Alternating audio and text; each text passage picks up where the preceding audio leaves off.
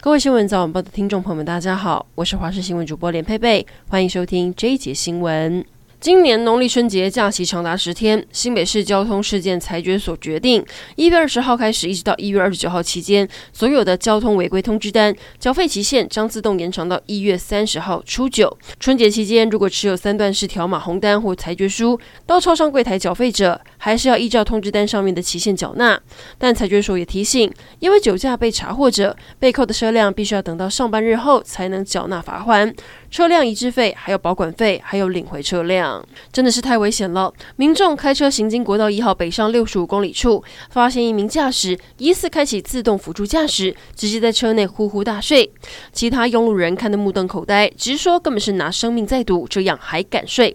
而国道警方表示，这样的行为已经违规，最高可以开罚两万四千块。但有网友认出这辆轿车去年同样在国道边开车边把手伸出窗外。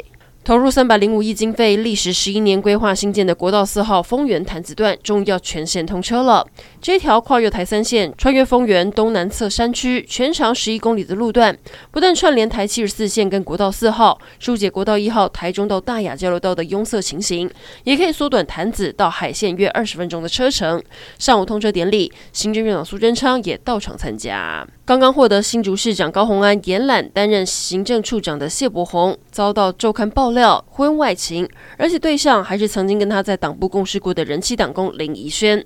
夸张的是，两人不顾已婚身份，在外爱得特别高调，不仅在大街上十指紧扣，还在谢伯鸿的办公地点新竹市府的侧门直接热吻。而最新的消息指出，谢伯鸿已经向高虹安请辞，而高虹安也火速准辞。高雄男子区旗南路上有一栋屋龄二十八年的。社区大楼外墙瓷砖剥落，下起瓷砖雨。相关单位在去年底获得通报，第一时时间到现场贴公告，要大家当心，更要求管委会尽速修缮，否则会依法开罚，最高三十万元。其实这一类的状况频传，不外乎是瓷砖老旧、温差太大所导致。台中昨天晚上发生了一起严重的死亡车祸，肇事的四十七岁刘姓男子先是闯红灯逆向，为了躲避警方查缉，高速飙车，不料在振兴路跟东光园路撞上了两台机车，造成两死一伤。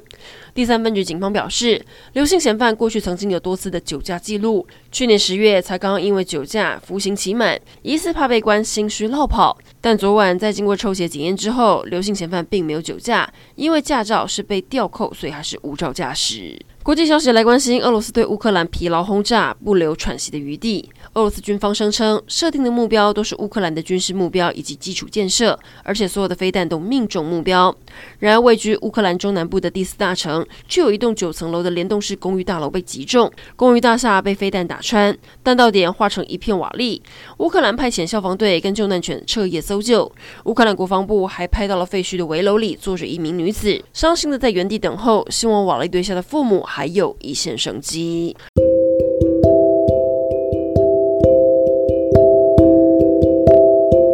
以上整点新闻，感谢您的收听，我们再会。